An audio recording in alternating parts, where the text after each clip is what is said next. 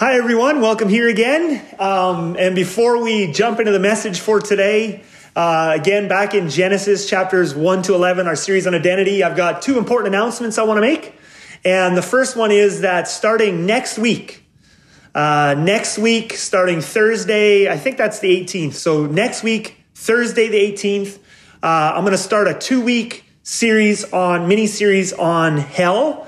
And uh, we're going to be uh, looking at what the Bible has to say about hell, and we'll have uh, time for lots of Q and A and stuff afterwards, like we always do. But we're, we're going to take a short break from the Genesis series. Now, I'm also going to post a paper. I've, I've finally uh, managed to finish. I've got a comprehensive paper filled with tons and tons and tons of scriptures, Old Testament and New Testament, uh, with regards to what the Bible has to say about hell. I'm going to post that to the website on Tuesday, February 16th. So that's a couple of days before uh, I start preaching it. So that those of you keeners who want to dive in deep, who want to go hard and, uh, and get ready for that, I'm, I'm looking forward to it.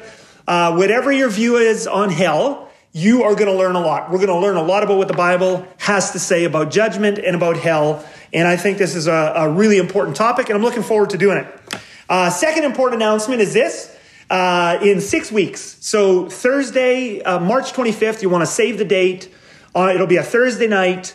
We're going to do a virtual town hall meeting. Okay, we're going to take a break uh, from because we'll we'll finish the Genesis series by then. We'll finish the hell stuff by then, uh, and then we're gonna we're gonna have a virtual town hall meeting. We're going to unveil the new church name. We're going to unveil uh, the, the church vision statement, our mission, the, the, the four pillars that we're, that we're going to be focusing on that we feel God calling us to in this community. And we're really excited about that. There's going to be Q&A. You'll be able to ask questions. We'll show you our church constitution. And uh, at that time, too, you'll be able to ask questions about volunteering and how to get involved. We'll show you a timeline from there because you know the, we won't be able to start a whole church right on march 25th that's the town hall meeting to tell you what's coming all that sort of stuff. And then we'll give you uh, a bit of a timeline going forward how long it's going to take us to get everything else in place. So really looking forward to that. Next week the 18th we're going to talk about hell and uh, looking forward to diving deep into the bible on the topic of hell. And then on march 25th virtual town hall meeting uh, unveil the church name church vision and uh, really looking forward to those two dates. Um, anyway, for now, let's go back uh, to our series here on identity, a study in the first 11 chapters of Genesis. Okay? And now that we've gotten through the first three chapters of Genesis, it's going to go a bit quicker. Uh, when you know, after we come back from the Hell series, uh, I'm going to in one message I'm going to cover the flood, which is chapters six, seven, and eight. And then I'll have one more message after that, which will cover 9, 10, and 11, the story of the Tower of Babel. And, uh, and today we're going to cover two chapters in Genesis, Genesis chapters 4 and Genesis chapter 5, okay? And we're going to we're going to cover them in reverse order during this message. Genesis 5, oh joy, oh fun, is a whole chapter that's a genealogy. Okay? So and so was the father of so and so, was the father of so and so, was the father of so and so. We're going to cover that in the first part of the message. And then in the second part of the message, we're going to jump to Genesis chapter 4, which is the story of Cain and Abel. Famous story. And we're going to end the message there. And there is some beautiful, beautiful stuff, powerful, life changing stuff in that story about who God is and who we are. Let's pray, and then we will jump into this. Heavenly Father, Lord Jesus. We want to glorify you with everything we do. We want, to live our lives as a light for you, to be a blessing to the people around us, to be a blessing to this community, to be a blessing to our families and in our businesses, Jesus. We want to be salt and light. And so, Lord, today we're going to just preach your word again because that's the foundation we stand on. Jesus, help us to understand it and help us to apply it to our lives and set us free by your grace and truth. In Jesus' name we pray. Amen. All right. I want to start by uh, saying something before we jump right into Genesis chapter 5. And I want to make a statement. It's going to go up on the PowerPoint. And uh, I've been looking forward to saying this statement for the last couple of days. And so I'm just going to say it. Here, here's, what it, here's what I wanted to say It takes a village to read the Bible. It takes a village to read the Bible. And you say, what does that mean? Okay. Um, What does that mean? It takes a village to read the Bible. Let me tell you, let me, let me unpack that for just a moment because it's going to be really helpful in terms of how we view the Bible and in terms of some of the things I'm going to talk to you about in Genesis 5 with these genealogies. What do I mean when I say it takes a village to read the Bible? What I mean is this. You and I, and I've said this before and I'm going to say it many times, you and I cannot understand this book, the Bible, just on our own. Now, when I say that, I know some of you are going to feel like, oh, don't, don't say that to me because I can just read the Bible and the Holy Spirit will speak to me and, and yada, yada. Okay, yes. I'm not saying that we can't read the Bible on our own. What I'm saying is we can't properly understand God's word on our own. And I'll prove it to you. First of all, this book that I'm holding before you is written in English, and it has to be, otherwise, I wouldn't be able to understand it. It's been translated from the original Hebrew, the original Greek, the original Aramaic. It's been translated in English. My ESV version took a hundred scholars. Okay? A hundred scholars worked on taking this from the original language to our language, modern English today. If it wasn't for those hundred very intelligent experts who've devoted their lives to understanding the original languages, interpreting it into our language, I wouldn't be able to read this. So uh, we need them. If you have an NIV Bible, that's another great Bible, another great translation. Uh, over a hundred scholars worked on the NIV, translation as well for a period of 10 years. Okay? You can't understand God's word without help. But it goes beyond just the translation. Uh, we need help from historians and archaeologists to understand the original context, even once we read it in English. There's lots of things in there in the context. Sure, now I can read it in English, but there's lots of contextual things and historical things I can't understand unless dozens and dozens and dozens and dozens of other scholars and intelligent, godly people who have devoted their lives to history and archaeology can bring us back to the context and help us to understand what those English words mean in their original context. It takes a village to understand the Bible. This is why we need the church. Okay? It's not enough to say, well, I'm a Christian, I believe in Jesus, I have my Bible, I'm just going to read it on my own and figure it out. On your own, you won't be able to properly understand this. Now, yes, we should all spend time on our own reading the Bible. We should get the word into us every day if possible, because we need God's word inside of us. But we also need the church. It takes a village to understand the Bible. And so it's when we come to church and then we, we learn from other pieces of the body. We learn from scholars. We learn from preachers and teachers. We learn in our small groups as we discuss things and, and go over things and ask questions and challenge each other. It takes a village to properly understand the Bible. So yes, we need to read it on our own and get the word in us every day, but we need the whole church we need to go to church. We need to listen to teaching. We need the scholars to help us properly understand it. That's really important. Now you say, what does that have to do with today's message? Genesis 5, Genesis 4. Well, we're going to, like I said before, we're going to spend the first part of this message talking about Genesis 5, which is just one big long genealogy. And normally, I know most of us, when we read our Bibles, when we read the genealogies, that's when we want to fall asleep. Okay? Um, but one of the things, so I have to tell you a couple things about genealogies because we modern people in the West do not understand genealogies the way ancient people or biblical writers, when they wrote genealogies, they, they were doing more than what we consider genealogies today. And so I want to tell you two points that are going to help us understand some things. First point you need to know about genealogies in scripture is this. Number one, ancient genealogies were shaped to make theological and political points, not just give an exact recording of all a person's ancestors. Right? Because a genealogy is just, for those of you who don't know, a genealogy is just a list of all your ancestors. So, so and so gave birth to so and so, gave birth to so and so, gave birth to so and so, gave birth to so and so, down to you. Okay? Now, the thing you have to understand so nowadays in modern times, if we read a genealogy, the way we read a genealogy is that is a statement of exact facts. This person, and this person, and this person, and this person, and this person, and this person. Ancient ge- genealogies were not like that. They weren't just a list of facts. Ancient gene- genealogies in Israel, in the Bible, in the ancient Near East countries served a particular purpose, not just facts. They served, they were shaped to make theological and political points. Let me give you a, a, a really important example from the New Testament. For example, Matthew chapter 1, Luke chapter 3, okay? And you can go to go to your Bible at some point. You could pause this message right now if you're if you're watching it recorded, and you could go and look these up in your in your Bibles. But Matthew chapter 1 and Luke chapter 3 record Jesus's genealogy. And the interesting thing you'll find is if you compare them, they're really, really different. Luke's genealogy records 56 generations from Abraham to Jesus. Matthew's genealogy records 42 generations from Abraham to Jesus.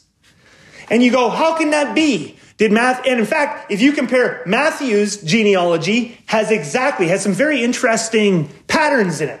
It has exactly 14 generations from Abraham to David. And then it has exactly 14 generations from David to the exile. And then it has exactly 14 generations from the exile to Jesus. So it's broken up into 14s. Very interesting. But the numbers are totally different than what you see in Luke. In fact, Matthew's genealogy is totally different than a genealogy that records the same sections in it uh, up to David and the exile in First Chronicles chapter 3. So it sure seems like Matthew is leaving things out. In fact, um, and, and yet Matthew seems to claim he hasn't missed any. I'm going to put a verse up there Matthew chapter 1, verse 17. Check out this. Check out this. So all the generations from Abraham to David were 14 generations, and from David to the deportation to Babylon, 14 generations, and from the deportation to Babylon to the Christ, uh, from the deportation to Babylon to the Christ, 14 generations. Now, I underline the word there, all. So all the generations. It, it seems like Matthew's claiming he hasn't missed any, and yet we know for sure he has missed some. He has left pieces out. And we go, not acceptable, Matthew's lying. Uh, actually, no.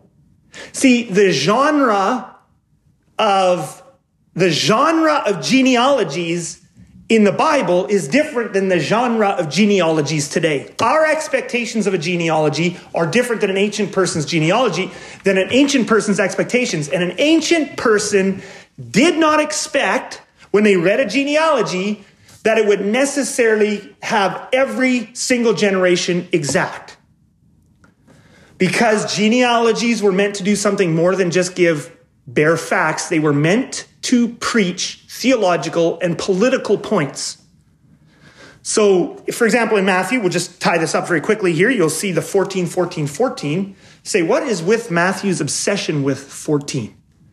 And the answer is in the ancient Hebrew, in the Old Testament, which the, the, most of the Old Testament was written in Hebrew, uh, not the ancient Hebrew alphabet, the letters in the alphabet doubled as numbers, which meant that everybody's name could also be associated with a number. If you just added up the letters of your name, because each of those letters doubles as a number, you could come up with a number. And so your name in Hebrew would have a number associated to it with it. My name would have a number associated with it.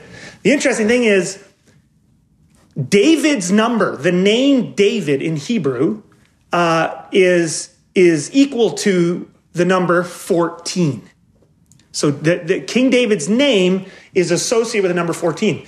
So when Math, so Matthew, when he makes the genealogy, he actually doesn't care, and his readers don't expect him to necessarily put every single person in the genealogy. Matthew's making a deeper point when he puts 14, 14, 14, 14, and his readers are going, ah, he's making a deeper point. His point is that Jesus is the son of David. And you say, well, why is that important that Jesus be the son of David? I'll tell you why it's important. Because in order to be the Messiah, Matthew's point is Jesus is the Messiah. And in order to be the Messiah, we know from the prophecies of the Old Testament, he has, the Messiah has to be a, a, a, descendant of David. In order to be king over all of Israel, he has to be a descendant of David.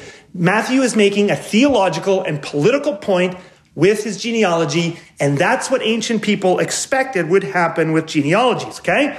So that's point number one about genealogies, okay? They're different. Don't treat a genealogy in the Bible the same way we would treat a genealogy today. Second thing you need to understand is that ancient genealogies used numbers flexibly and symbolically to make their theological and political points. Okay, now I'm going to show you this in the Old Testament. Okay? Have you ever noticed how most of the, uh, you know, or not most, I should say, but how many of the most important characters in the Bible seem to live, seem, seem to have lifespans that always are rounded off symbolic numbers. Have you ever noticed that as you read through the, the Bible? I'm going to put up a chart that the most important characters in the Old Testament seem to die of old age at very rounded off symbolic numbers. Let me just show you a bunch, okay? So, for example, they're all up there on the screen right now. Abraham lives to be 175 years old, okay? Uh, which, and by the way, um, well, I won't get into that. That's going to take me on a rabbit trail. It's going to take me too far. But he's exact. He, he's not 173. He's not 92. He's not 64, 175. Well, we know from Genesis 12, 4, he's 75 years old when God calls him. And then he lives exactly 100 more years following God. That's interesting. Joseph, Genesis 50 tells us, dies when he is exactly 110 years old, not 112, not 98, again, not, not 109, 110.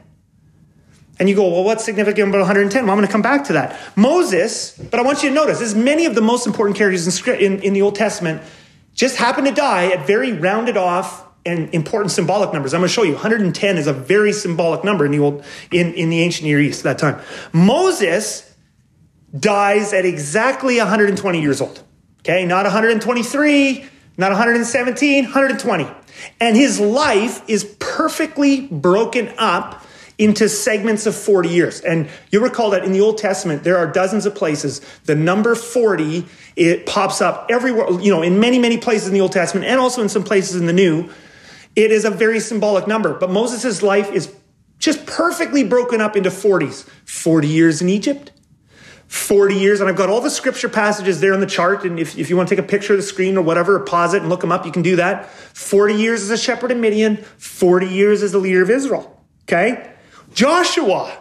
Okay? Joshua lives exactly how many years? Same as Joseph. 110 years. But that's interesting. 110. I mean, that's that's a long life. By the way, a lot of people think that in Abraham's time, in that time of the, the you know, 3,500 years ago, people were living longer. Uh, no, they weren't. No, no, no, no, no, they weren't.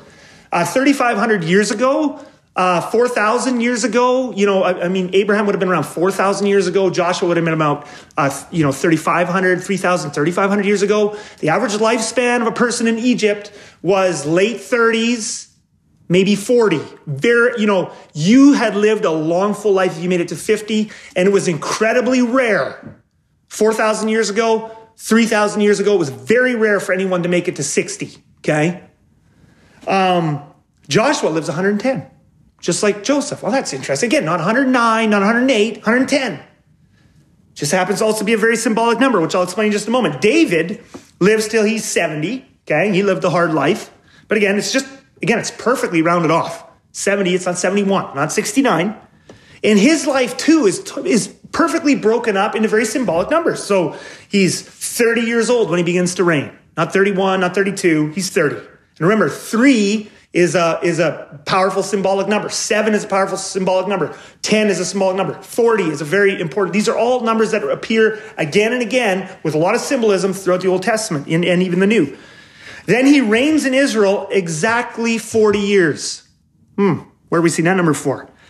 And even those 40 years are broken up into two parts, which both correspond to the numbers three and seven. He's seven years, he rules from Hebron, and 33 years, he's king from Jerusalem. And again, I've got all the passages there. So let me just, I don't want to spend tons of time on this. I just, you have to see something here.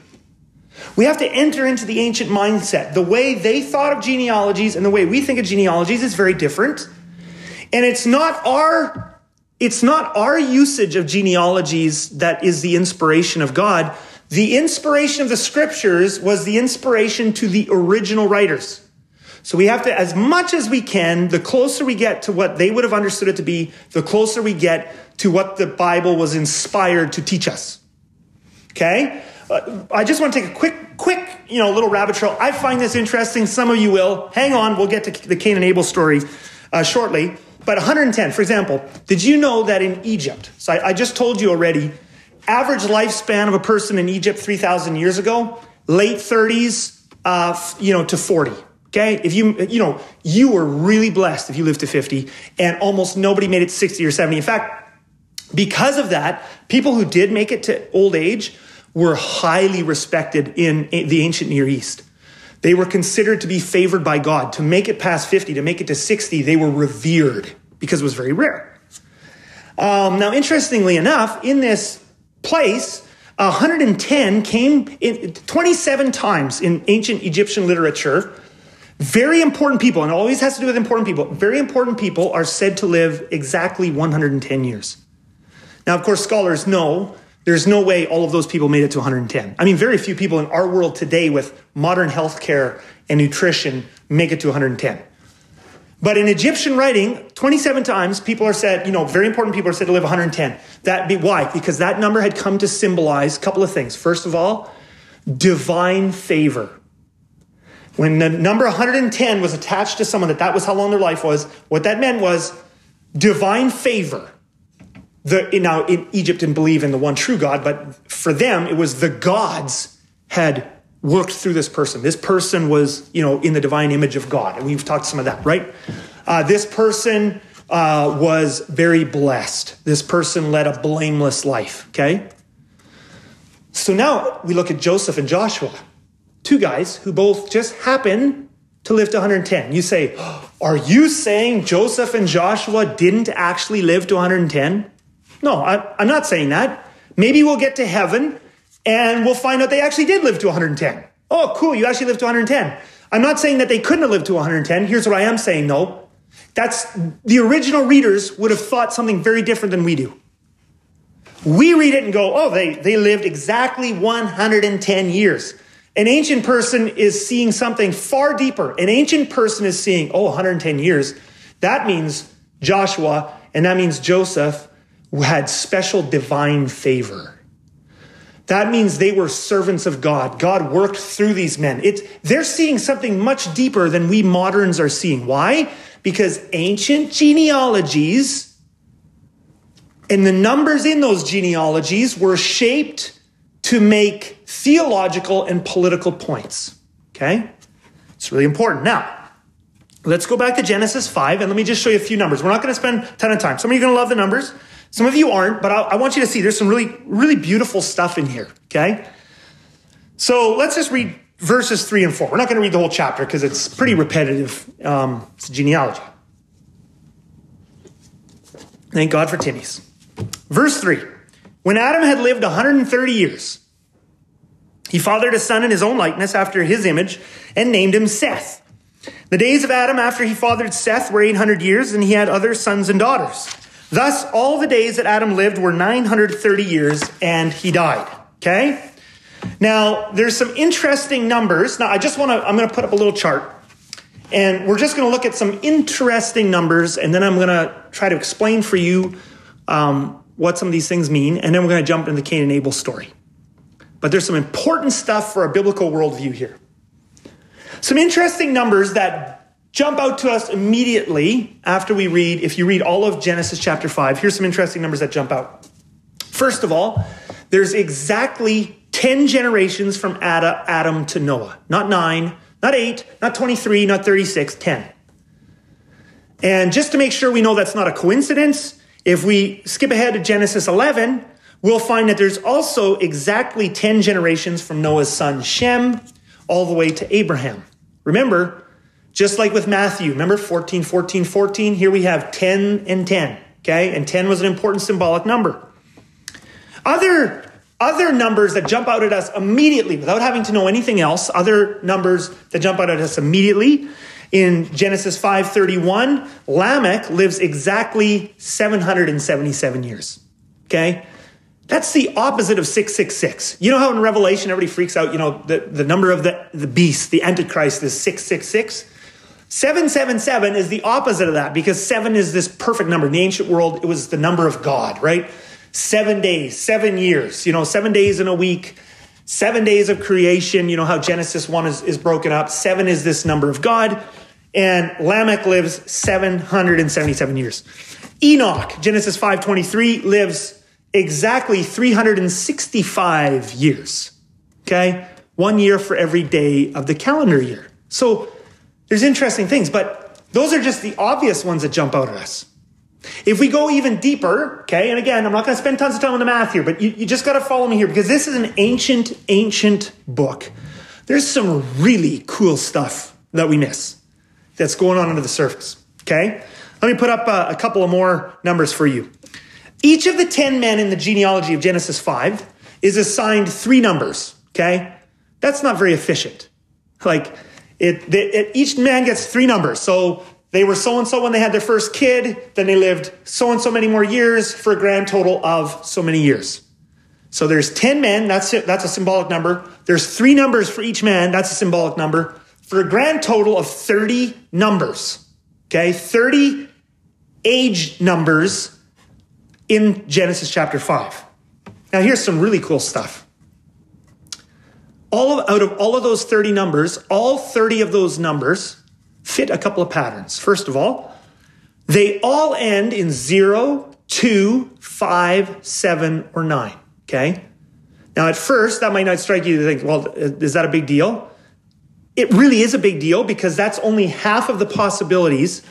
Uh, and the chances of that happening by accident are less than 1 in 100 million. Let me put it in, in, in, in terms maybe that make a little more sense to you. Imagine if you had a coin and you were going to flip it to get heads or tails. So you flip it, you get heads, one time you get tails. And imagine someone says, okay, uh, how, how, you know, what's your chances of flipping 10 heads in a row? And the answer is the chances are not very good. In fact, I, I try it at home. Try and flip a coin and get 10 in a row that are all heads without one tail in there uh, chances are it, you're not going to get it. It's not going to happen in a day. It's going to take you a long time to figure that out. Try flipping that coin 30 times in a row and getting heads every single time without a single tail in there. That actually will take you hundreds of millions of tries before you would ever have a chance of get, you know, before it would ever happen even once.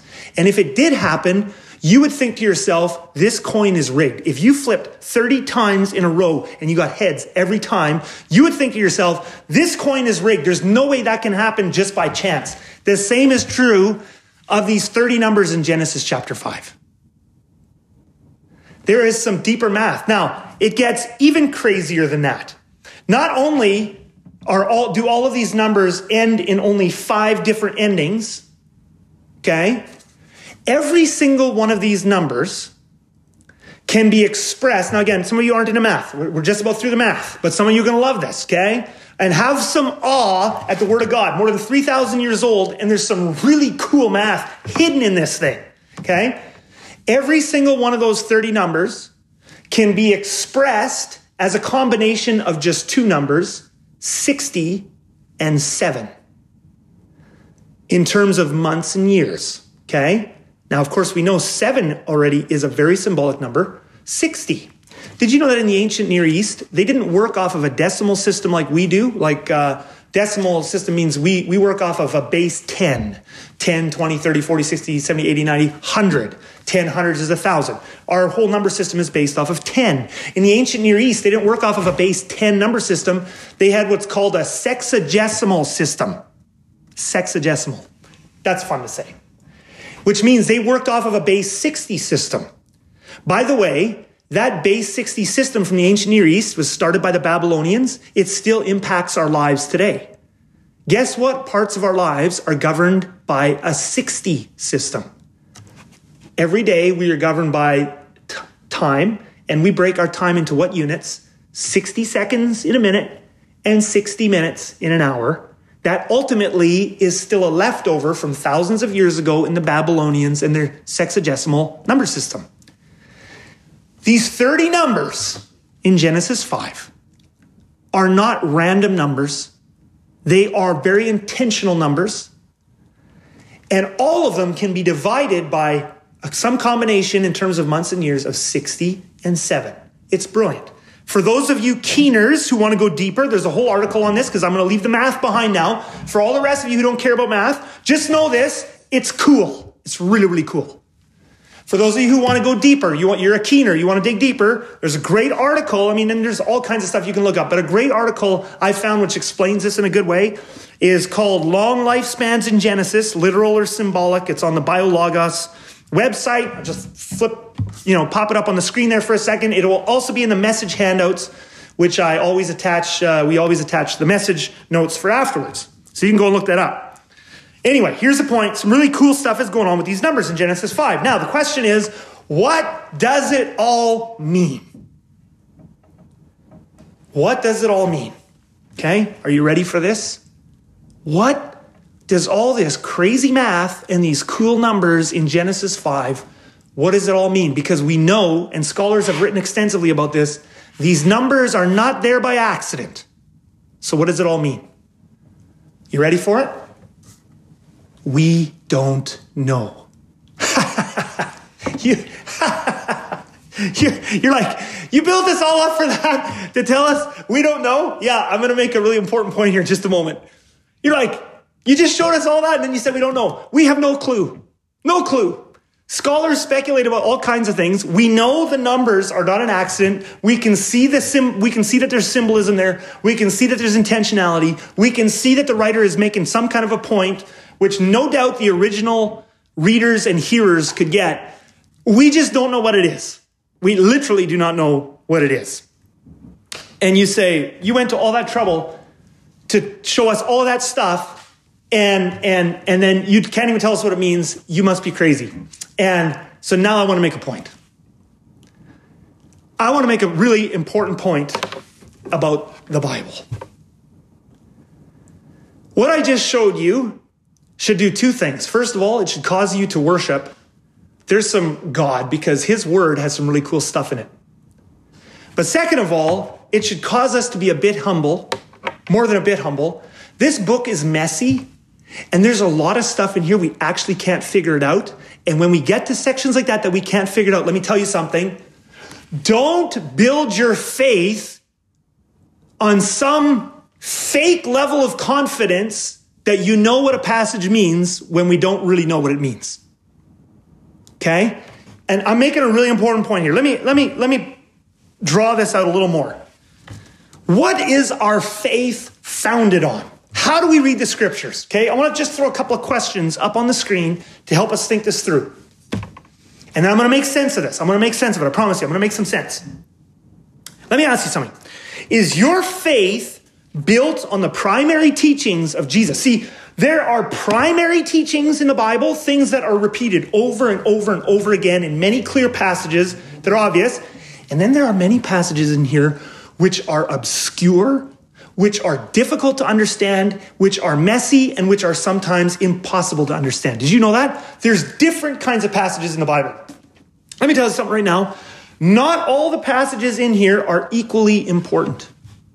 Some of you are going, how can you say that it's the Word of God? I'm not saying we don't need them all. The fact that God has given us this book means I want the whole thing. But let's face it. If you could only have one section of the Bible, don't pick Leviticus. Pick the Gospel of John or Matthew or Romans. Don't pick the book of Leviticus because you know what? Leviticus is important, but it's not as important. And you know, Paul actually, Paul actually talks about this, okay? Uh, Titus chapter 3, verse 9. And this is so important, okay? Because do you know how many Christians walk away from their faith? And I'm going to give you a stat in just a moment. Uh, in fact, I'll just throw a bit of it right now. 59%. Did you know right now, young people, 59% of young people who grow up in the church in North America, this is from a, a Barna study, George Barna, 59% of young people who grew up in the church right now in North America walk away from their faith after the age of 15. Okay? 25% of them do it because of science, you know, you know, reasons of they think science and the Bible conflict. 23% of them walk away directly, explicitly because they are tired of the evolution versus Christianity debate. And you say, why is this important? I'm going to tell you why. Nobody should lose their faith over that stuff. Nobody should lose their faith over uh, fighting with someone at university. Well, and someone says, well, so and so lived 900 years. And, and the person at the university says, well, that's not possible. And the Christian says, no, absolutely. And I now have to build my faith. Actually, the Bible is God's word, which means it is without error in all it means to teach. But are you reading the Bible properly? Do you know that you understand it? Do you see what Paul says in, in Titus chapter 3, verse 9? Okay. But avoid foolish controversies. Look at this. Genealogies. Genealogies, Titus 3 9, dissensions and quarrels about the law, for they are unprofitable and worthless. Don't build your faith. Now, Emma, are you saying, well, so you're saying you don't believe Genesis 5? No, no. I 100% believe everything that's in the Bible. What I'm saying is, we can't be 100% confident of what Genesis 5 is trying to tell us. Maybe we'll get to heaven and God will say, I did a miracle and I had so and so live to 777 years and so and so lived to 365 years and I just help I just miraculously help them live to these exactly symbolic numbers. If that's true, awesome. God can do that. He can. I'm just not convinced because we don't we know that ancient genealogy writers played with numbers in order to make deeper points. Why would I build my faith on that having to be literally true if I can't be confident it's supposed to be literally true? It might be supposed to be symbolically true. Do, do, you, do you see what I'm saying? Look at, look what Paul says. I want to show you, by the way, by the way, so important. I keep going back to this example and I'm going to keep doing it and I want us to get it. This has happened before in Christian history.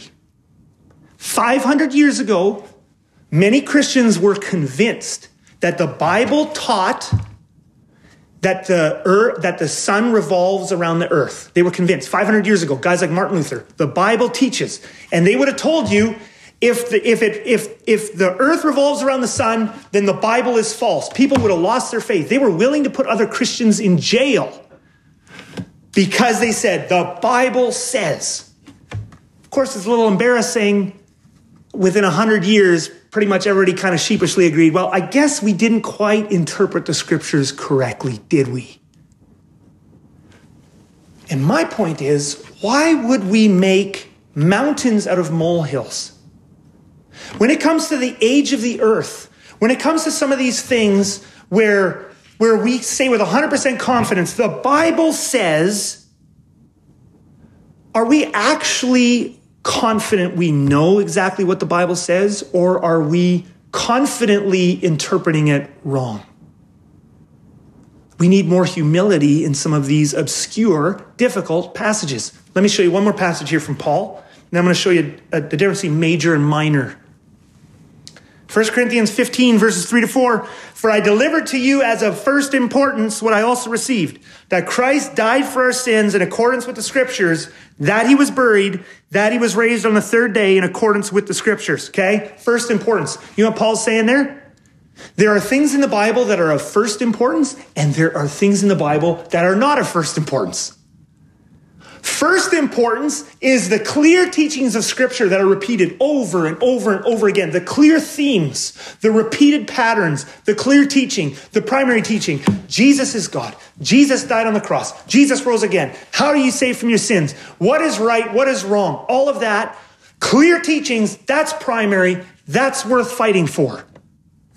Then there are a whole lot of passages in here that are hard to understand, that are not clear, that are obscure, we can worship God as we read those. We can wonder at them. When I read Genesis 5, I wonder. I go, wow, God, there's some cool stuff in here. I don't get it, but I'm looking forward to getting it someday. I'm looking forward to heaven. And maybe we'll get to heaven and God will say, ha, I miraculously kept those guys alive for those numbers. Or maybe he'll tell us, actually, those numbers meant this or they meant this. And I'll go, oh, well, I'll go, oh, that's incredible. We could see there was something there, we just didn't know what it was. Major versus minor importance. Let me just put one more uh, table up there, and then we dive into Cain and Abel. Major issues. For example, here are the major issues where it's clear teaching of Scripture, it's repeated over and over again. Here's a major issue worth fighting for Who created the universe? Who created the earth? God did. Clear teaching of Scripture, repeated over and over and over again. Old Testament, New Testament. Minor issues that we can disagree over that nobody should lose their faith over. When did God create the earth? How did God create the earth? The Bible's actually not clear about that. There's lots of things, and we've talked a little bit about that in Genesis 1 and Genesis 2. If we get into the original context, there's lots of things going on there. Christians can have different points of view. I think it's really important, parents, when you teach your kids growing up, do not make their faith rise and fall on how old the earth is. Don't do it. Don't even make their faith rise and fall on whether or not evolution happened. Even if you hate evolution, even if you don't believe in it, that's totally cool. You don't need to believe in evolution. Absolutely not. But what happens if your kid goes to university and we've seen this? Remember what George Barna said 59% of young people are leaving the church after 15. 25% of them are citing science. They go to university, they see some scientific arguments, and they think they have to throw out Jesus because of the age of the earth. Don't put the foundation in the wrong place. They should be able to go to university, learn all the science they want, and whether they change their mind or not about the age of the earth doesn't even matter because that has nothing to do with the primary teaching of Scripture, which is Jesus is God. God created the earth. For that, there's lots of evidence. Really passionate about that, as you can tell. you know, end times, major, Jesus will return to earth someday. Death and evil will be defeated. Clear teaching of Scripture, Old Testament, New Testament, repeated over and over and over again. Minor issues that we can't figure out that Christians disagree about. Who will the Antichrist be? When will Jesus come back? Who is the heart of Babylon? Fun things to discuss, fun things to study, fun things to look into. Don't build your faith on it. Don't break fellowship over it. You know, gospel genealogies, major issue Jesus is a descendant of David. That proves he's the Messiah. Okay, or no, that's one element of him being the Messiah. Minor issue is every generation included, and do the genealogies match up exactly? Well, they don't, because ancient writers use genealogies in flexible ways. Minor issue Genesis genealogies. Did people literally live to be 900 years old? Now, some of you might be convinced they did. Some people, some of you might be totally convinced, yeah, they lived to 777 years. That's totally cool. Don't build your faith on it, though. Don't, don't do like what Christians have done in history like 500 years ago, where they built their faith on the sun must revolve around the earth. Don't do it. There's obscure things, there's important things.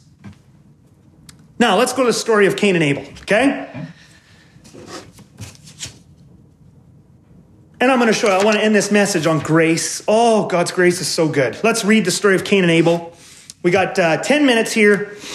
Now, Adam knew his wife it's an interesting way of saying they had sex. And she conceived and bore Cain. And again, she bore his brother Abel. Now, Abel was a keeper of the sheep. Cain was a worker of the ground. Abel's a shepherd. Cain's a farmer. In the course of time, Cain brought to the Lord an offering of the fruit of the ground, and Abel also brought of the firstborn of his flock and of their fat portions. And the Lord had regard for Abel and his offering, but for Cain and his offering, he had no regard. Okay? So Abel brings an offering, God's pleased. Cain brings an offering, God is not pleased. Okay? Why is God not pleased? Has nothing to do with plant versus animal. Okay? Uh, I could show you many scriptures, we just don't have time. In fact, God didn't even, it's, there's actually a place in the Old Testament where God says he doesn't like animal sacrifice. It was just necessary for a while, but he, he never loved it. And so Cain bringing plants was not, was not the big deal. Here's the big deal. Abel brought of the best, first fruits. Cain did not. Okay? It's about wholeheartedness. Remember, what's the first and greatest commandment? Love the Lord your God with all your heart, soul, mind, and strength. Of course, with it, love your neighbor as yourself. Okay? So, what do we learn from this? You want to please God with your life? God did not expect Abel to bring plants because Abel was a shepherd. God did not expect Cain to give him sheep because Cain was a farmer. God expected Abel to give to God out of who Abel was and what Abel had. God expected Cain to give to him out of who Cain was and what Cain had. Same is true for you and me. What does God want you to give him? He wants you to give to him out of who you are and what you have. Who you are and what you have. I just, I just identified four things. And we, we, I mean, you can go on and get a whole message on this. Four things. How do you give to God out of who you are and what you have? So, for example, has God made you a musical person? If God has given you musical talent and ability, the worst thing you could do is spend all your life watching TV and doing other stuff and never developing your musical gifting because the world needs to be blessed by your musical gifting. So use your gifting for God. We give to God out of who we are. So give back to God the gift of music. If you're a business person and a leader, give God back to God. He's given you a gift. Give back to him by leading, you know, well, by building a good business. Okay? So the first thing is give to God. Don't waste your talent. Okay? Use your talents, passions, and gifts to make the world a better place for the glory of God. You know, if, if you are an engineer or an architect or, or someone that builds, that sort of thing, do you know how you worship God? God gave you an ability to do that. You know how you worship Him? Build buildings that are good for people, that are good for the community, that are good for the environment. Build buildings that bring beauty and joy and love. That's when you do that, you're giving worship back to God. Abel brings sheep, Cain brings plants. You have building ability, Bring building ability to God, worship God. Don't hide it. Okay? Don't hide your passions and gifts. Second, love the people in your sphere of influence. As you use your talents, abilities, gifts, passions for God, whether it be music, whether it be sports, whether it be a hobby, whether it be building, whatever it is, designing, as you use your talent and ability gift for God, and maybe you can't do it in the workplace because things just don't always work out that easily, but so maybe you do it with your hobbies, but as you use your talent and ability for God, as you'll get influence, people will gather around you, people will be blessed by you, people will be helped, people will enjoy it, okay? As that happens, love and bless the people around you. It's the greatest commandment. Love God, love people. That's how you worship God with your gift. So if you have a music gift, that doesn't mean you just use your music at church. That's a great way to worship God with your music gift, but that's not that's far and away not the only way. Start a band, join the, the opera, you know, be in the the orchestra. Make beautiful music that makes the world a better place. And then love the people around you. Which brings us to number three, which is going to open up doors for you to share the love of Jesus with people who have been touched by your talents, passions, and gifts. Now you'll be able to speak the name of Jesus in your area of influence, coming out of the things He's given you. You're giving it back to Him and showing the people around you love. Now the door is open for you to say, Yeah, you want forgiveness for your sins? You want grace? You need to get to know Jesus. I know Him, He's incredible. And you worship Jesus by telling others about Him in your sphere of influence. And fourthly, give generously, regularly, always out of the things God has blessed you uh, with. So, so important. You know, it's past Christmas. I'm going to throw a slide up there, a picture. Uh, it's past Christmas, LaDon and, and I and our kids, we, uh, we took some time, we educated ourselves. Did you know right now, in, there's a tiny country in, uh, called Yemen, uh, which is in the Middle East, which is right now probably the worst humanitarian crisis in the entire world more than 16 million people are in danger of starving. And 24 million people are in a, an intense crisis. There's been war, there's food shortages, it's awful. And for just a little bit of money, you can make a huge difference feeding people. So we took time as a family, we educated ourselves about it. And then the kids just willingly, we didn't make them. Giving should never be, it should never be forced. We said, What do you guys want to give? Each one gave some amount out of the money they had. Very, and they were quite generous. And then me and LaDon did too. And it brought so much joy to our lives to be able to give. You know, to give to church, to give to missions, to give to the poor. LaDon and I, every paycheck, we budget a certain number. And from that number, that's just our number for whoever comes up that's going to have a need. We want to bless someone. It brings so much joy. You want to worship God? with who you are. Use your talents and abilities and gifts to make the world a better place. Tell Jesus about him and then give generously. And giving generously to the people around you, to people in need, to his church is going to catalyze something in your heart to live joyfully and use your gifts and abilities for Him. It's huge. Let's carry on. That's what Abel did. He gave it the best of who he was and what he had. He gave the best. Cain didn't give the best. So we carry on with the story. So Cain was very angry and his face fell. And the Lord said to Cain, Why are you angry and why has your face fallen? If you do well, well, by the way, I want you to notice. Remember last week in the, in the message on Genesis 3? Notice how God doesn't start by blaming, he starts by listening. He asks questions. I love that. I love that. Okay? He gives Cain a voice. Cain, Cain is, you know, being tempted to do something very wrong, and God gives him a voice. Why are you angry? And if you do not do well, sin is crouching at the door. Its desire is contrary to you, but you must rule over it. By the way, I want you to notice something else here. God knows what Cain is being tempted to do, and I want you to notice he does not stop Cain. Now, some of you might think that's disturbing. Why doesn't he stop Cain from doing this? I'm going to tell you something that's so important about the God we serve. He is not in the business of controlling people.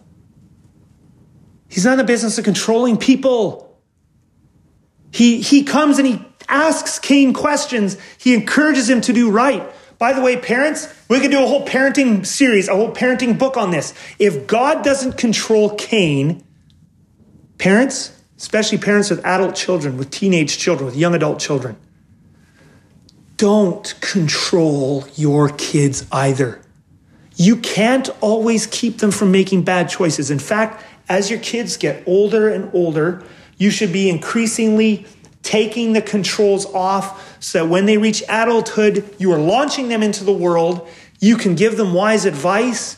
You can encourage them, but don't control them. Don't use fear, manipulation, money, or withhold love in order to control your kids.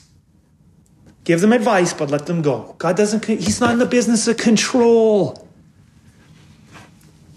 And so we get to verse 8. Cain doesn't listen to God, though. Cain spoke to Abel, his brother. This is premeditation. He invites him out into the field. And when they were in the field, Cain rose up against his brother Abel and killed him. Cold blooded murder. This is wickedness. This is sin. This is an awful, awful thing Cain has done. Can you imagine luring a sibling of yours out into some place and then killing them in cold blood?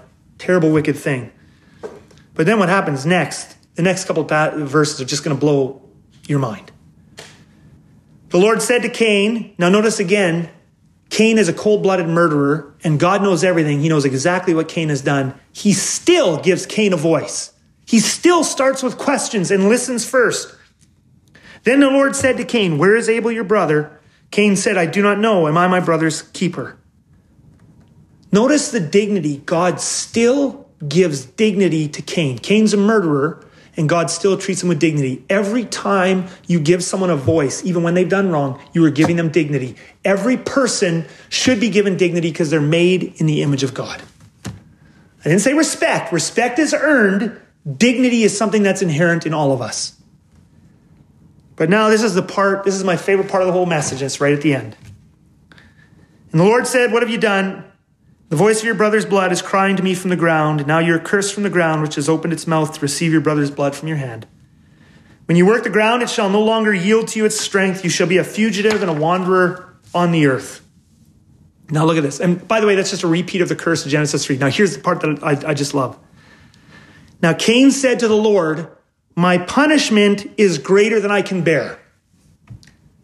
Can you believe the gall of this guy? You just killed your brother. The blood is still fresh on your hands. You planned it, you carried it out, you did it in cold blood. You were a wicked, awful person. What you just did was terrible. And yet, Cain has the gall to say to God, My punishment is too much for me to bear. You deserve to be killed too. God's already being merciful on you by not killing you. And yet, you have the audacity to say to God, My punishment is too hard for me to bear. Let me tell you something. Cain knew God better than many of us as Christians. Cain knew God better than many of us as Christians. You know how I know that? Because he dared to ask that question. He knew something about God that King David also knew. He knew something about God that a lot of Christians don't know. He knew that even after doing something so wicked, that he could cry out to God for mercy and grace, and God would listen to him. Do you know how many of us, many of you who are watching this video, myself, as I'm even teaching this, do you know how many Christians I encounter who are so full of guilt and condemnation and they feel like God doesn't listen to them and it's over the dumbest stuff?